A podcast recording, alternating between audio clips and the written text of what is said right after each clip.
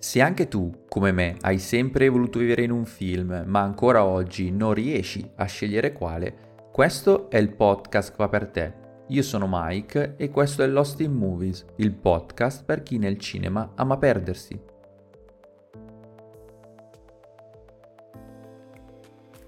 Ciao a tutti e ben ritrovati in questo nuovo episodio di Lost in Movies da un po' di tempo a questa parte. Perdonate l'assenza, ma sono andato a Disneyland come pensa chi mi segue su Instagram e fa parte anche di quel piccolo club su Telegram Cinemike Movie Talks. È stata un'esperienza fantastica, ci volevo andare praticamente da sempre, ma che mi ha anche completamente messo KO. Infatti sono tornato un po' malaticcio, ci ho messo un po' a riprendermi e sono stato anche un po' indaffarato, devo ammetterlo, per problematiche personali e ho deciso quindi di prendermi una piccola pausa eh, per riprendermi completamente e non mi sono dunque potuto mettere qui alla scrivania a registrare le mie impressioni su alcuni dei film in uscita al cinema e che ovviamente non potevo fare a meno di vedere. Vi ricordo che cercherò di essere più spoiler free possibile in questo episodio di Lost in Movies come in tutti gli altri ma trattandosi di analisi e non di recensioni vere e proprie, se avete visto il film è meglio, altrimenti sappiate che potreste incorrere in qualche piccola rivelazione, seppur cercherò di restare quanto più vago possibile. Dato che manco però da un po', non perdiamo altro tempo e quest'oggi volevo parlarvi di Megan, la nuova bambola assassina targata Blue Mouse Production, e Babylon di Damien Chazelle. E quindi direi di partire. Piacere di conoscerti, Cady. Vuoi fare qualcosa?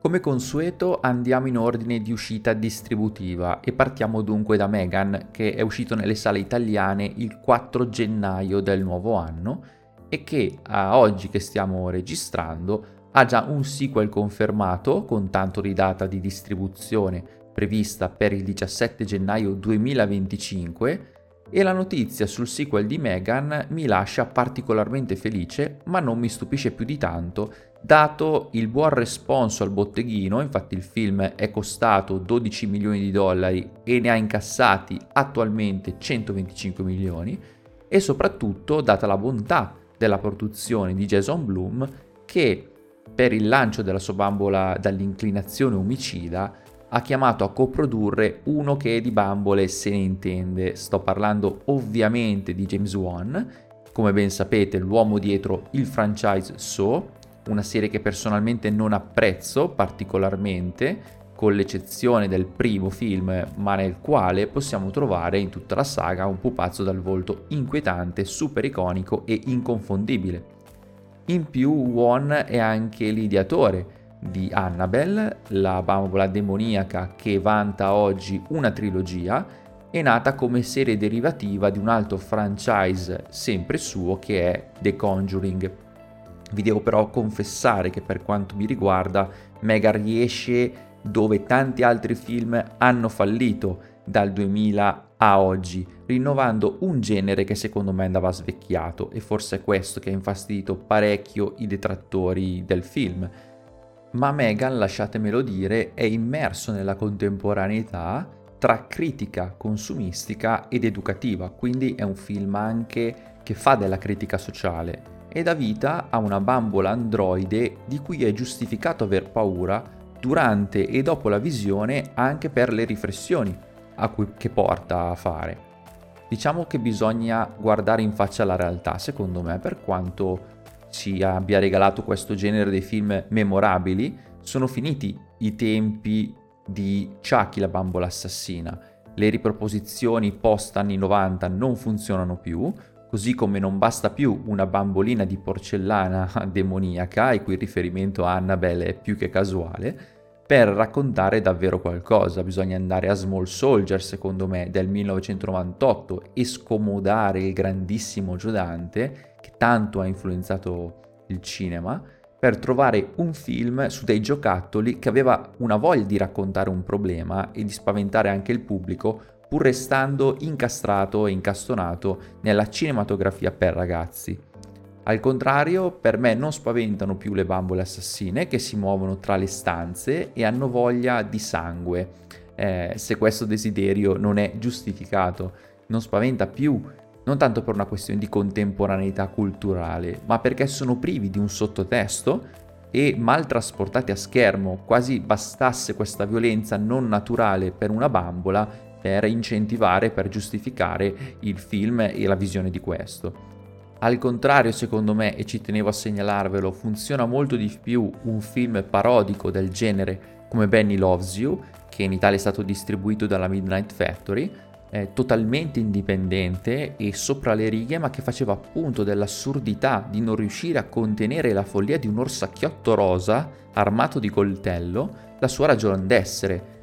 Non si prendeva sul serio, divertiva parecchio e rifletteva appunto su questa cosa, su un genere che non spaventa più che come facciamo a prenderlo realmente sul serio. Invece Megan evita tutte queste criticità, mischia l'horror alla fantascienza e porta sul grande schermo una bambola androide al passo coi tempi e che ha il compito, ancora una volta, di assolvere l'uomo dei suoi doveri e dall'altra parte di far guadagnare un mucchio di soldi alle irresponsabili multinazionali e sottolineo irresponsabili. Quindi io compro questa bambola assassina, questa bambola per, che poi si rivelerà assassina nel film, perché ho bisogno di un aiuto, perché devo delegare un qualcosa, io consumatore, e dall'altra parte c'è chi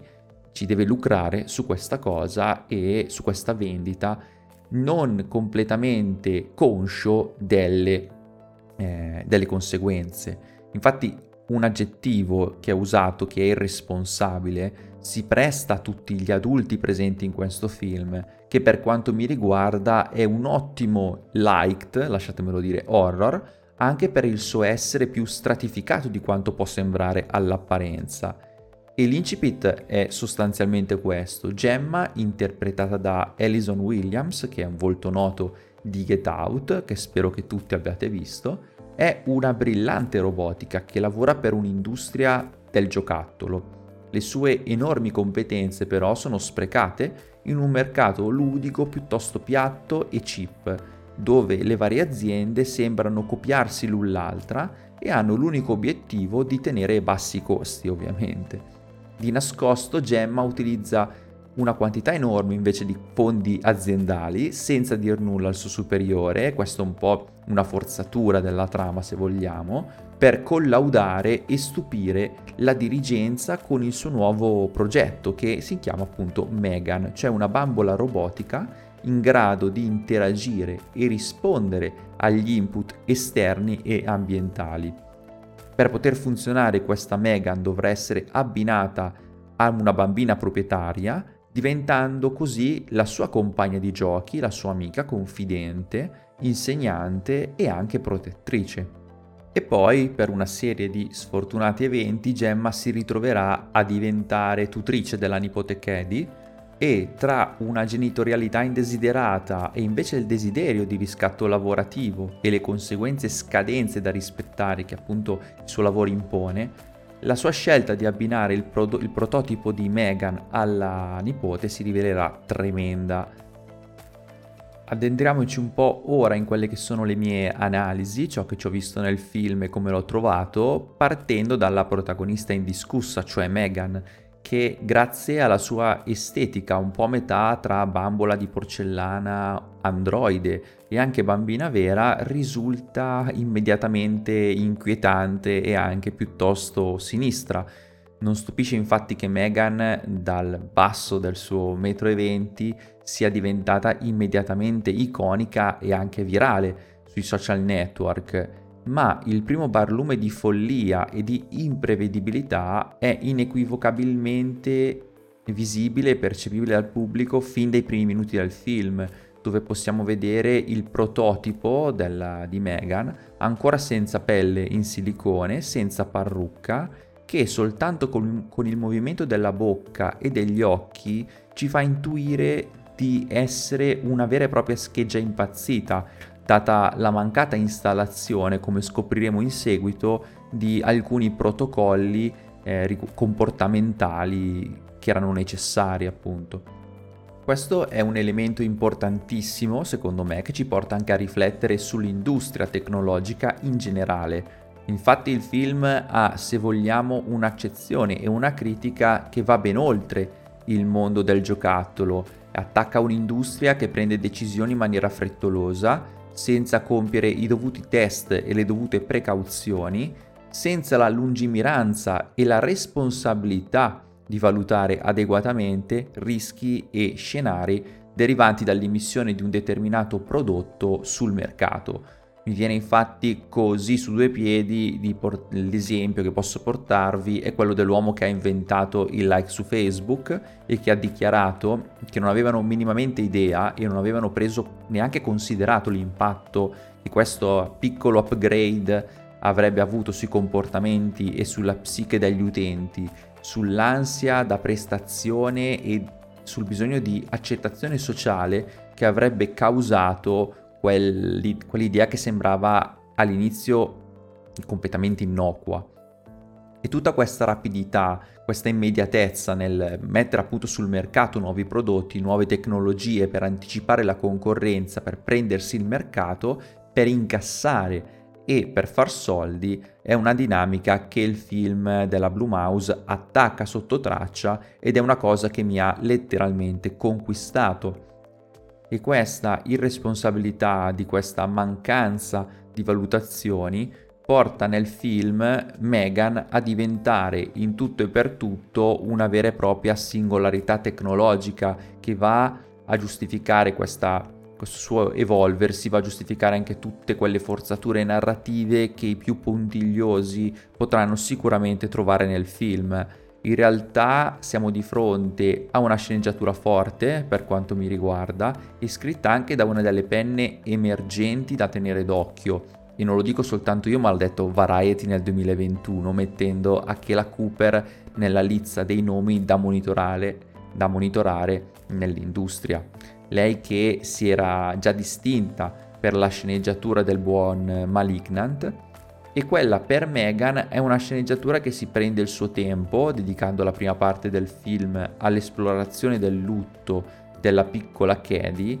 e mm, della mancata gestione da parte della zia. Gemma infatti subisce, o per meglio dire rimanda, il suo dover affrontare questa rivoluzione all'interno della sua vita che fino a quel momento era unicamente dedita al lavoro e attraverso la sua creazione, attraverso Megan, trova un modo per sfuggire dalla responsabilità genitoriale. E questa è una critica piuttosto feroce che trova in me terreno fertile, avendo avuto molto a che fare con bambini e genitori in passato. È una critica che viene però parzialmente alleggerita, eh, anche se l'intento è chiarissimo, utilizzando il personaggio di una zia, Gemma, che non ha mai avuto figli, che non ha intenzione di avere una relazione, in quanto completamente assorbita dal suo lavoro, che è anche la sua passione, il mondo del giocattolo, della robotica, fusi insieme. E questa è una tematica che Megan affronta senza tanti giri di parole, è una tematica che è resa anche inequivocabilmente in una scena in uno dei primi confronti tra Gemma e Cady, la zia le passa un iPad, le sblocca l'utenza, la mette di fronte a uno schermo per far sì che la bambina passi quel tempo che lei adulta eh, non ha da spendere. Si attacca dunque una genitorialità tutta moderna e non voglio assolutamente fare di tutta l'erba un fascio, ma sfido chiunque a essere andato al ristorante o in qualsiasi altro luogo e a non aver trovato bambini anche piccolissimi attaccati a smartphone e tablet perché è più facile anestetizzarli, passatemi il termine fortissimo, lo so, più facile incantarli così rispetto che intrattenerli, coinvolgerli o semplicemente insegnando loro i giusti comportamenti e l'educazione che si deve mantenere in un determinato luogo. Una genitorialità moderna che delega sempre più il proprio ruolo di guide ed insegnanti a qualcun altro o per meglio dire a qualcos'altro anche ultimamente, che sia la scuola o uno strumento tecnologico, in modo che, cito apertamente una battuta del film, Megan vi permetterà di avere più tempo per voi stessi in modo che possiate concentrarvi sulle cose davvero importanti e quel davvero mi ha devastato durante la visione. E come ho detto, il film preme tantissimo sulla mancata inclinazione all'attenzione e alla, alle responsabilità che sono comuni a tutti i personaggi adulti nel film. Di Gemma abbiamo già parlato, ma ci sono anche la vicina antipatica che non sa gestire un cane, il CEO aziendale che vede soltanto quattrini e l'opportunità di fare business, il collega invidioso e poco creativo che ruba le creazioni altrui non avendo la minima conoscenza a riguardo. E questo egocentrismo ricorrente, questo sentimento ego-riferito, porterà Meghan a evolvere in maniera sempre più tossica e pericolosa anche per la mancata installazione di quei protocolli di cui vi dicevo in precedenza. Ma da cosa è mossa Meghan? Perché giorno dopo giorno diventa sempre più violenta e protettrice? Innanzitutto per proteggere ovviamente la sua Caddy da qualsiasi cosa, dai ragazzini che la prendono in giro, da chi non la capisce, dagli adulti e da chiunque possa fargli del male consciamente oppure no, impedendo anche a Gemma di riprendere Cady per comportamenti errati ed intromettendosi in un momento educativo tra eh, le due. Megan è indubbiamente devota alla sua programmazione e alla sua padroncina, non accettando eh, l'interferenza altrui nel loro speciale rapporto, quindi il, perso- il rapporto Gemma che perde di significato perché è più importante per l'androide il, eh, la, il preservare il suo legame con Cady. Eh, lei si sente il, suo, il tutore vero della bambina e Mega si trasforma proprio in un tiranno, in un genitore ultra protettivo anche se vogliamo e vorrebbe che Cady restasse nella piccola bolla da lei creata e protetta, quindi schermata dal mondo esterno. E come ogni singolarità tecnologica che si rispetti, cioè quel passo evolutivo eh, della macchina che va ben oltre eh, i tempi di comprensione dell'essere umano riguardo alla macchina stessa, questa è la singolarità tecnologica, il Megan c'è la convinzione di essere migliore del genere umano e di avere più risorse, di perseguire meglio l'obiettivo, di non essere irresponsabile. Peccato che il tutto assumerà dei toni sanguinolenti e la bambola androide, eh, priva di qualsiasi morale etica, inizierà a fare a pezzi chiunque si metta sulla strada sua oppure quella di Cady. In una seconda parte del film che ho trovato davvero divertente tra ribellione, sangue e omicidi. Eh, il sangue c'è, anche se non a livelli di gore chissà quanto elevati, ed è, quest- ed è questa una parte che, lasciatemelo dire, si fa attendere indubbiamente, eh, del quale possiamo avvertirne l'arrivo verso la metà del film, mentre tutta la prima parte è molto più incentrata nell'intavolare la situazione, nel cercare di spingere lo spettatore anche ad apprezzare Megan per come riesca a essere utile nei confronti di Cady. Lei che riesce a capirla molto meglio di come spesso fa un genitore o un amico in carne ed ossa. Peccato che soprattutto a seguito del lutto subito Cady ha bisogno di qualcuno che la capisca, qualcuno che la salvi dall'orrore che ha passato e quella figura doveva essere Gemma. Invece eh, ricadrà tutto sulla, sulla bambola. È interessante anche notare il cambiamento improvviso e drastico di Cady che necessita sempre più di vedere Megan, di averla, di passare del tempo con lei perché quella è, la, è diventata la sua ancora. E dunque qui la riflessione torna ancora una volta al genitore. Se il genitore non c'è mai, non si prende cura dei propri figli, non ricopre quel ruolo di guida ed educatore, eh, per l'uomo o la donna che dovrà entrare domani in una comunità e dovrà essere civicamente educato, chi prenderà il suo posto? E chiunque sarà, mi riferisco soprattutto al mondo dell'intrattenimento, non è pronto per ricoprire il ruolo e non ha nemmeno intenzione di farlo, perché il genitore deve tirare le fila, deve coordinare tutte le forze, tutto, tutta la sinergia di input che vanno dati al bambino, gli insegnamenti che questo deve ricevere. E il suo ruolo genitoriale è fondamentale e non può essere delegato a qualcun altro o a qualcos'altro. L'educazione parte sempre dalla famiglia, dal contesto familiare e questo ruolo è fondamentale tanto quanto quello delle industrie del divertimento e dell'apprendimento dei più piccoli che dovrebbero mettere la, saru- la salute e la corretta crescita del bambino al centro, non i soldi. E questo è un tema a me molto caro, forse per questo che Megan mi è piaciuto così tanto, probabilmente più del dovuto, anche se trovo che abbia comunque una buona fattura tra make-up, interpretazioni, scelte registiche e quant'altro. Non è un film che tecnicamente arranca o che ha particolari sbavature. Ovviamente fin dai primi minuti è chiaro come andrà a finire il film, se si ha un minimo di cultura cinematoma- cinematografica e comprensione dell'inserimento di alcuni elementi, di alcune battute per indicarci un qualcuno o un qualcosa che tornerà in seguito ma che all'inizio ci sembra essere buttata lì un po' come riempitivo anche. Ma queste sono piccolezze, sono cose che si possono accettare nell'economia di un film Blumhouse che ha eh, l'obiettivo comunque di lanciare un nuovo franchise, di eh, provare a raccontare un qualcosa di più ampio, perché questo è un film che ha diviso, eh, molto, ma io mi sento di promuoverlo in pieno e di consigliarvelo perché il film Megan è proprio come la bambola che ne dà il titolo. Sembra solo un giocattolo, innocuo e sotto controllo. Peccato che sotto quel silicone si nasconda molto di più una rete di circuiti, ma anche una rete di comportamenti inadeguati e irresponsabili da parte del mondo adulto che dovrebbe preservare i più piccoli.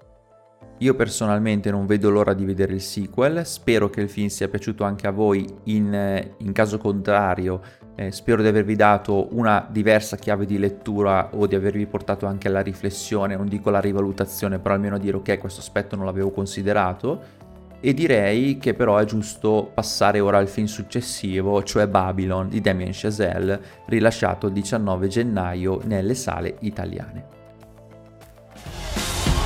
Quando arrivai a Los Angeles... Ho tatuato la tua faccia sulla schiena! Sai cos'era scritto su tutte le porte? Vietato l'ingresso a cani e attori. Il cinema sta morendo.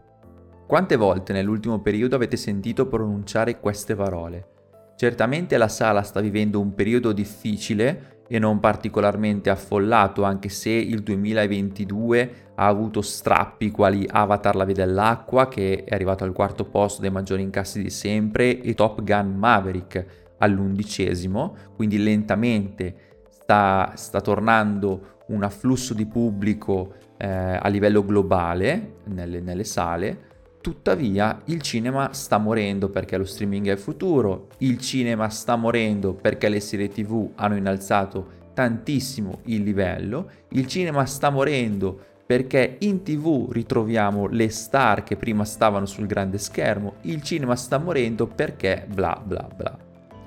Ma non è la prima volta che il cinema è dato per morto, non è la prima volta che il cinema e lo star system adesso collegato si sono ritrovati di fronte a un cambiamento più grande di loro.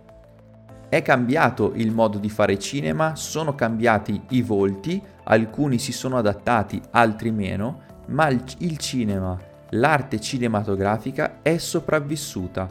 Perché? Perché il cinema è qualcosa di più grande di piccoli uomini imperfetti ed è un'arte composta da una pluralità di uomini imperfetti. Non dimentichiamoci che il film è composto da tante persone. Spesso diciamo il film di un regista,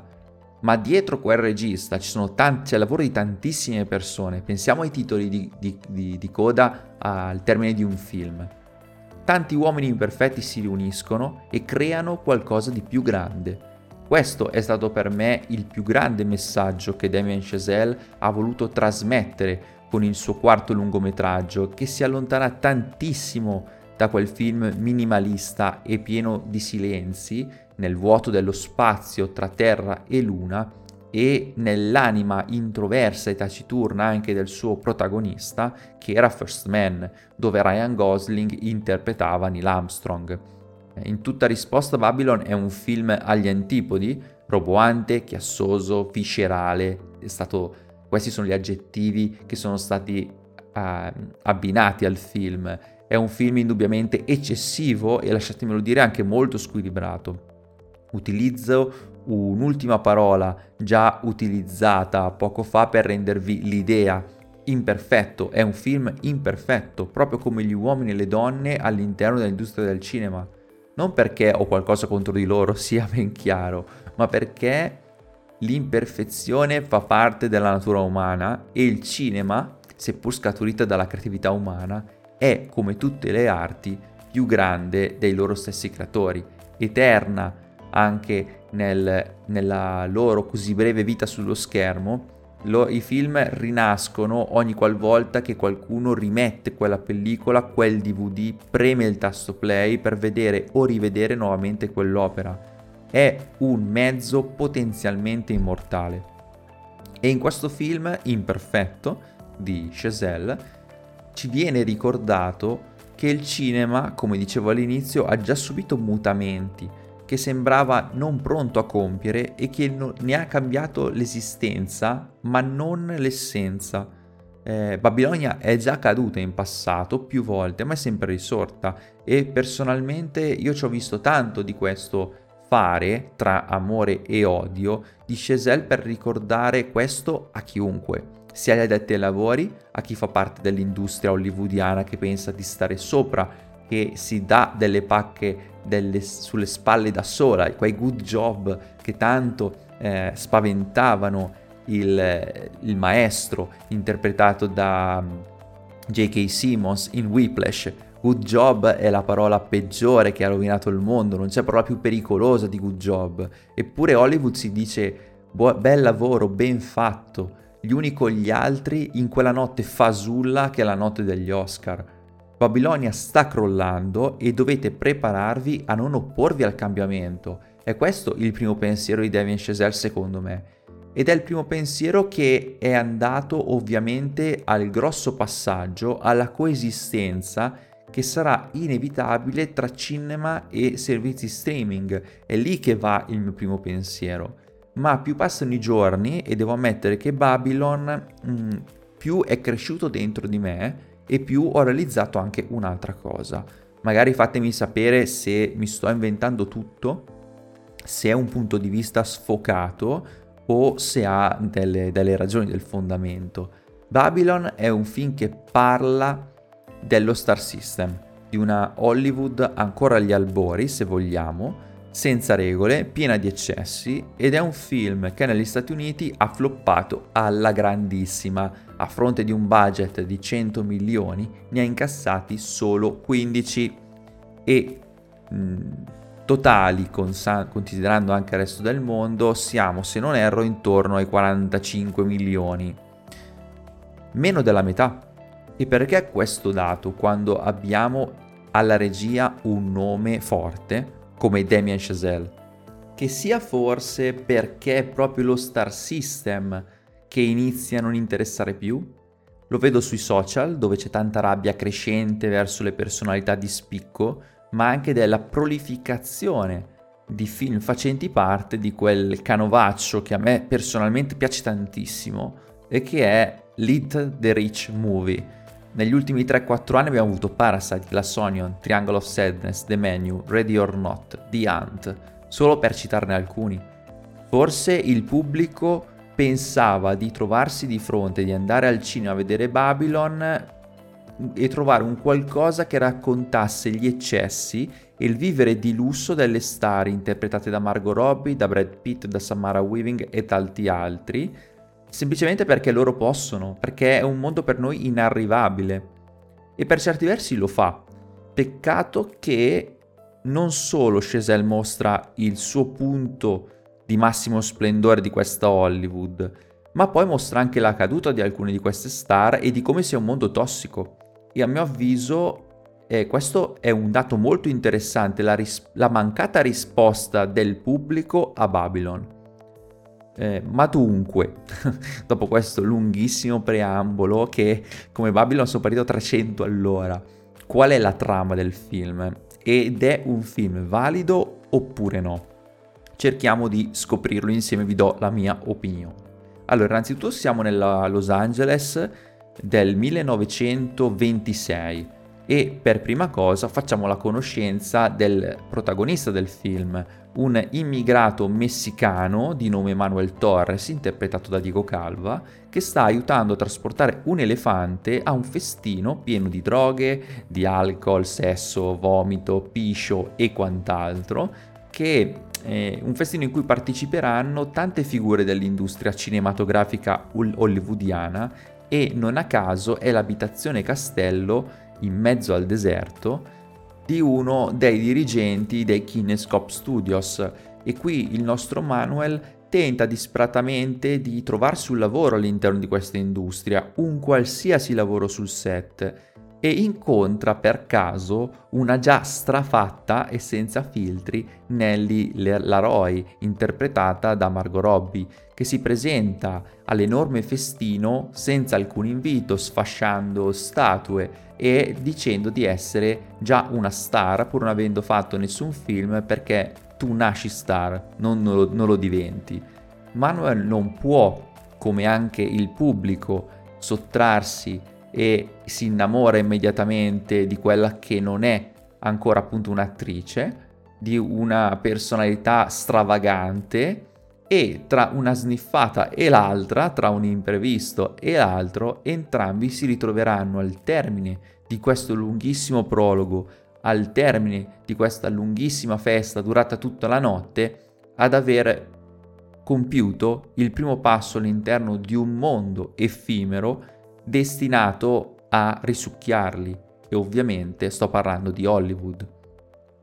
All'orgia festaiola partecipano tantissimi personaggi secondari che ritroveremo anche in più momenti attraverso il film, che ha forse come difetto il problema di avere troppe sottotrame. Eh, ci sono tanti personaggi, ognuno col suo percorso, forse un po' troppi e non tutti approfonditi eh, a, li- a, dovere, ma di questo parleremo. Troviamo la dialoghista Fei Zhu, trombe- il trombettista jazz americano Sidney Palmer, ma soprattutto Jack Conrad, il più grande attore hollywoodiano del cinema muto, un donnaiolo incallito che alza anche il gomito piuttosto facilmente e che è interpretato appunto da Brad Pitt.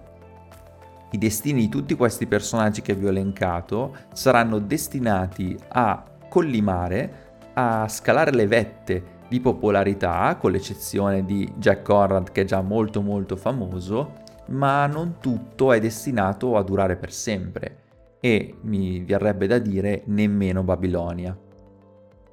Quello che vi ho raccontato è senza nessun particolare spoiler perché è tutto ben evidente fin dal trailer e dai primi incipit rilasciati dal film, non è nient'altro che con grandi omissioni quanto vedremo nel prologo del film di Chazelle, dove immediatamente possiamo ritrovare i suoi long take, i suoi classici movimenti a schiaffo, ripetuti e ridondanti fin dal prologo, dove possiamo anche lasciarci trasportare dalla straordinaria colonna sonora firmata ancora una volta da Justin Hurwitz e che, come vi avevo anticipato, anche ha una durata molto lunga. Il prologo infatti dura 35 minuti circa. Eh, il film intero ha una durata monstra di 3 ore e 10 che potevano essere indubbiamente snelliti, ma che trasudano l'ombra di un impero che è così grande eppure così fragile, di una terra che richiama giovani pieni di speranze eh, e che vo- con voglia di farsi conoscere al mondo, donando qualcosa anche all'arte cinematografica, perché ne sono innamorati, come Manuel per esempio, o per salvare loro stessi, per uscire dalle loro vite, come nel caso di Nelly. E questo è comunque un proseguimento della poetica di Chazelle, perché abbiamo delle similitudini con La La Land, con Whiplash, con The First Man, il fatto che l'uomo, i protagonisti, tentino di far parte di un qualcosa più grande di loro. Mia voleva far parte di Hollywood perché vedeva da, bambini, da bambina questo mondo con la nonna, come racconta. C'è Sebastian che voleva, era cresciuto col jazz e voleva rinnovare il jazz e riportarlo agli albori. Eh, per il batterista di Whiplash, Andrew Neiman, era la musica lui voleva spaccare come batterista, voleva farsi strada, quella era la sua passione ed è ed ha incontrato un maestro particolarmente severo di cui vi ho già parlato poco fa. Poi c'era Neil Armstrong che doveva fare quel grande passo per l'umanità, tanto famoso e celebre. Quindi vedete che c'è anche un proseguimento del, dell'idea di Chazelle che ama le storie di ambizioni. C'è dunque una continuità poetica in Babylon, che però è tra- tremendamente diverso da tutti i film precedenti. Per la prima volta troviamo un Chazelle che si sporca, che si ripete, che cede nei movimenti di macchina che l'hanno reso celebre, che sottolinea continuamente più volte dei concetti, che è ridondante, che fa rumore, essere, che è casinista, ma tutto questo in maniera anche molto paracula, e lo so, rientra giust- ed è giustificato dal fatto di rappresentare quel mondo che ha gli stessi difetti, cioè fa un film con una metodologia tale da rispecchiare i difetti di, que- di quel mondo che sta raccontando. Lo stile, la tecnica, le scelte fotografiche, i movimenti, tutto il resto, tutto è calibrato per trasmettere quelle atmosfere, quel contesto, quelle dinamiche sociali e lasciatemelo dire lo fa tremendamente bene. La prima ora e mezza, chiamiamola l'ascesa, vola che è una meraviglia, ha un ritmo frenetico dove attraverso anche i primi, i primi passi di Nelly e Manuel ci viene mostrato com'era la produzione ai tempi del cinema muto, dove su uno stesso set si giravano film diversi, dove le macchine si rompevano in continuazione, bisognava correre a prenderle in affitto, ma magari quelle che erano a disposizione erano già, a disposizione erano già impegnate su un altro set. Un tempo dove l'attore era più presenza scenica che altro e dove i dialoghisti avevano un ruolo chiave, risultavano dei veri e propri sceneggiatori, un ruolo, questo del dialoghista, reso inutile dall'avvento del sonoro, che sarà il grande cambiamento, che sarà la fortuna di alcuni e la caduta di altri che non riusciranno ad adattarsi perché dinosauri di un'epoca passata o semplicemente perché dovevano recitare davvero, dare delle battute e non erano in grado. Ed è proprio quando il sonoro entra in campo che Babylon comincia a rallentare, i personaggi vengono esplorati maggiormente, anche se non andiamo mai davvero in fondo, come abbiamo detto, con l'eccezione, secondo me, del solo Jack Conrad, vero protagonista della seconda parte del film. Le dinamiche iniziano a cambiare, il tutto assume un tono più drammatico, pur avendo comunque dei momenti di hilarità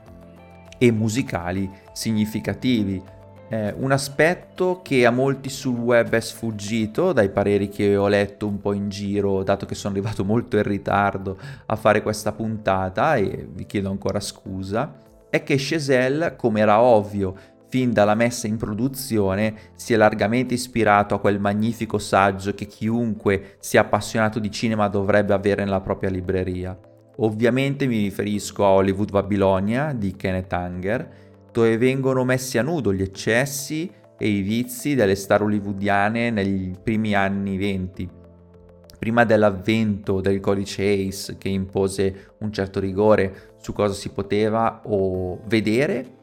sullo schermo, ma che ebbe anche una notevole influenza nel, nell'off screen, nel mondo fuori dallo schermo, dove orge, feste, alcol e droga la facevano da padroni. È un libro molto interessante dove ogni capitolo viene raccontata la storia di un attore, di un'attrice o di un dirigente che commise un qualche scandalo o finì sulle pagine dei giornali. Io personalmente alla prima lettura rimasi molto stupito di cosa erano in grado di fare gli uomini a tante giovani attrici, tanti stupri, tante tresche che hanno del, davvero dell'incredibile, tanti suicidi, overdose, mor- tante morti giovani. È davvero un libro che ci porta all'interno di uno star system tossico e fatto di una, re- di una realtà molto diversa da come qualcuno poteva immaginarsela soltanto guardando i film del tempo. E Chazelle è stato davvero in grado di portare quelle atmosfere sfrenate sul grande schermo e seppur sia pieno di defecazioni, di piscio, vomito e tutto il resto, è ancora casto, fidatevi, rispetto a quello che potete trovare sulle pagine scritte da Kenneth Anger. Ma fare di più era davvero andare troppo oltre, non era possibile e forse sarebbe perso anche il senso che il film di Chazelle eh, si prefiggeva, o almeno io penso, voleva avere come obiettivo e quello che ci ho visto dentro io. È doveroso fare però una specifica, eh, seppur fi- nel film sentiamo parlare di varie personalità realmente esistite e che trovate anche in Hollywood Babilonia se l'avete letto o se lo leggerete, tutti i principali protagonisti e, e, molti secondari sono personaggi di fantasia ispirati però ad attori, ad attrici e sceneggiatori dell'epoca. Giusto per dirvene alcuni, eh, Fei Zhu, la dialoghista, è ovviamente ispirata a Anna May Wong, che è stata la prima asiatico-americana asiatico-americana a diventare una star ed è tra l'altro un nome che sta tornando perché non vi dovrebbe risultare nuovo se avete visto almeno la serie tv Netflix Hollywood, la dovreste ricordare, il suo personaggio era molto bello ed ebbe anche una conclusione sul finale eh, importante. Poi abbiamo Jack Conrad, che è Brad Pitt, ma che è basato su John Gilbert, su Douglas Fairbanks e su ha un tocco inequivocabile di Clark Gable. Appena l'ho visto, ho detto questo è Clark Gable per forza. E poi c'è Nelly Leroy, la Roy, perdonatemi, ma eh, perché non è francese, eh, ma il, che è un mashup di Clara Bow, una delle prime grandi sex symbol hollywoodiane, di cui se non ricordo male su Kenneth, sul Hollywood Babilonia abbiamo un capitolo dedicato, Jenny Eagles, altro nome che ritorna in Hollywood Babilonia, e Alma Rubens, eh, e che tutte e tre infatti sono accomunate da un destino molto similare e che appunto nelle pagine del, di quel bellissimo saggio eh, possiamo avere un, un filo conduttore tra tutte queste esistenze di questa Hollywood e degli eccessi. Non tutto dunque è realtà, ma tutto serve a Chazelle per professare il suo eterno amore per la settima arte che raggiunge qui dei picchi davvero elevatissimi, soprattutto nell'epilogo, dove abbiamo un montaggione davvero sopra le righe, ma che è il messaggio di come da quella Babilonia caduta il cinema si è andato avanti. E tutto il film lo racconta. Il cinema si è innovato, ha creato grandi capolavori momenti di straordinaria emozione.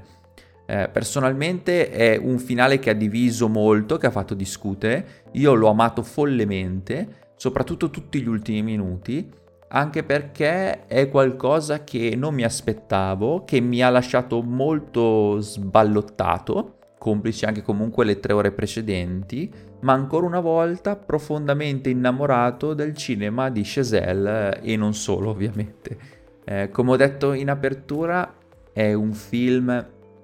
tutt'altro che perfetto sotto tantissimi punti di vista uno soprattutto è la ripetizione di certe dinamiche, di certi, di certi concetti, di certe scelte stilistiche, ma come vi ho detto fin dall'inizio, questo è un film di eccessi, che non sa, non sa proprio stare fermo, che è una mina impazzita, proprio come la sua magnetica protagonista eh, Nelly Laroy interpretata da una Margot Robbie davvero in stato di grazia. Penso che sia una delle sue migliori performance in assoluto. Per me entra direttamente, dire, sto pensando so, se dire top 3 o direttamente la prima perché Margot Robbie è stata davvero incredibile. Eh, sono tutti personaggi, eh, soprattutto il suo e quello di Manuel Torres, che vengono inghiottiti da una storia ben più grande di loro ed è per questo forse che Chazelle non li ha approfonditi a dovere o come qualcuno riteneva giusto, perché le loro storie non vi prenderanno quanto quella di Mia e Sebastian, per intenderci. Non aspettatevi dunque, se non avete visto il film, di rimanere estasiato dai loro dal, dalle loro narrative, dal loro rincorrersi, dalla loro storia. Eh, e questo ci riporta anche a un concetto che vi dicevo prima, il cinema, le sue storie sono più grandi di uomini imperfetti come lo sono Nelly e Manuel all'interno del film, eh, che sono anche recidivi per certi versi su, su certi aspetti del loro carattere, delle loro scelte, loro continuano a sbagliare, seppur abbiano un momento di particolare ascesa. Il film poi secondo me mostra molto bene anche come venivano girati i film, vi ho detto, sia nel muto che nel sonoro, quelle due parti soprattutto in cui si vede Nelly eh, girare sul set per la prima volta da star emergente che dimostra il suo valore e poi da star affermata sono molto interessanti anche a un pubblico non particolarmente cinefilo. È interessante però sapere mos- che Chazelle mostra come venivano fatti i film e le difficoltà che Hollywood ha dovuto affrontare per quel cambiamento epocale che non è però stato il solo, poi è, venuto, è stato l'avvento del colore, ce ne sono stati molti altri. All'avvento della nuova Hollywood anche mi viene in mente. E ora c'è questo scontro un po' dello streaming, del passaggio, del cambiamento di medium. Però il cinema, come ci insegna Chazelle, è destinato a restare, è destinato a vivere per sempre, soprattutto finché c'è qualcuno che ha passione per questa uh, incredibile arte, come quella scena finale con uh, Manuel che guarda lo schermo ce, ce lo conferma.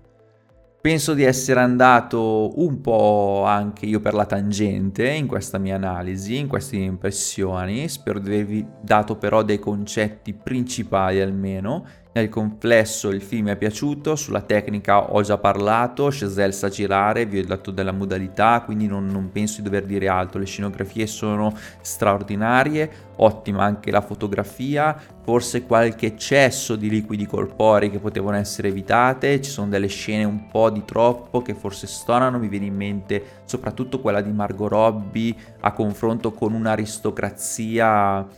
Mm, tra virgolette hollywoodiana per recuperare terreno nel momento in cui è una mina vagante in completa discesa nella nuova Hollywood che si sta delineando. Mi è piaciuto molto il personaggio di Jack Conrad, di come non ci sia più uno spazio per lui, di come lui sia un dinosauro e del suo confronto anche con la giornalista che, seppur in maniera molto didascalica, spiega questo concetto che vi dicevo sul fatto che il cinema resta agli uomini fino a un certo punto. Ci sarà sempre però qualcuno che andrà a recuperare un film di Jack Conrad e anche Jack quindi vivrà per sempre e questo è un lusso, è stato bravo, e anche questo è un lusso che non tutti possono permettersi e che ci avvicina comunque a questa grande arte che è il cinema.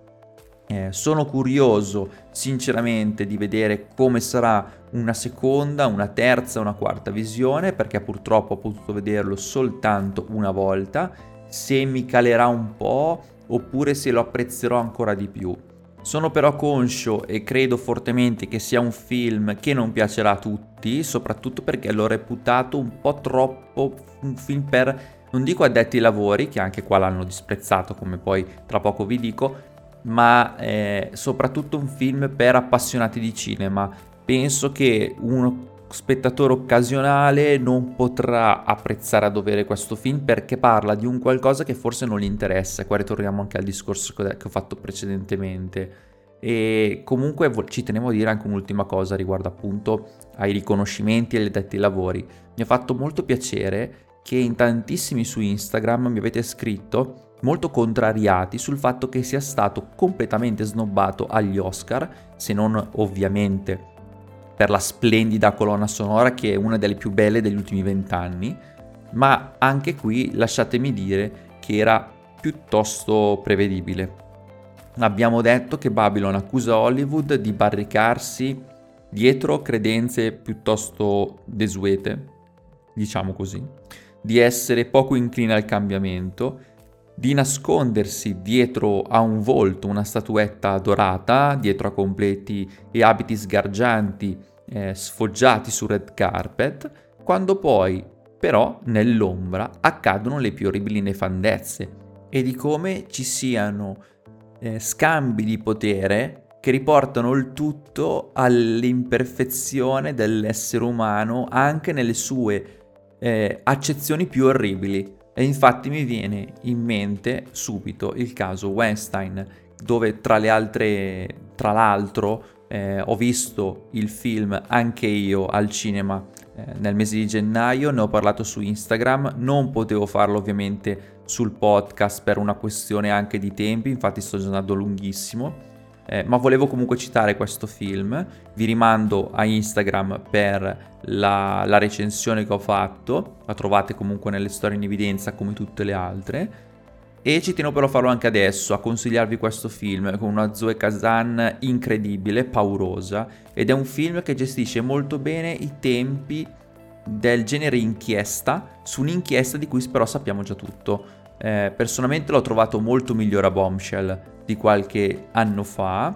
ma chiudiamo la parentesi e torniamo a Babylon. Vi dicevo appunto che eh, Chazelle e Babylon non potevano dunque avere una chance, penso che lo sapessero benissimo, se quando vanno ad attaccare, soprattutto quando vanno ad attaccare così con forza uno star system fasullo, un'industria che è malata nelle sue radici e sarà sempre così per come è strutturato il modello americano o hollywoodiano che esalta e distrugge allo stesso tempo.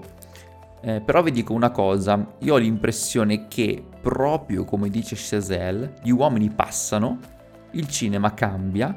e alcuni film però resteranno. E ho l'impressione che Babylon verrà rivalutato col tempo. Non dico che sarà mai dichiarato capolavoro totale o tutte quelle etichette sterili che trovano il tempo che trovano, ma ho l'impressione che Babylon verrà in qualche modo ricordato, studiato e compreso ancora di più tra qualche tempo, cioè non limitiamoci a quei 45 milioni incassati. Ho l'impressione che Babylon verrà in qualche modo ricordato, studiato, compreso ancora di più tra qualche anno, tra qualche tempo, ma comunque io sarò qua ancora ad aspettare il prossimo film di Chazelle e a parlare con voi di cinema da questo microfono. Vi ringrazio per l'attenzione, oggi abbiamo sbrodolato tantissimo, ma dopo tutto era tanto che non mi mettevo qui a parlare con voi, quindi mette, prendetela anche in questo modo. Spero di non avervi annoiato, ma di avervi anche dato degli spunti interessanti e ci ritroveremo qui a perderci nel roboante mondo del cinema nel prossimo episodio. Ciao!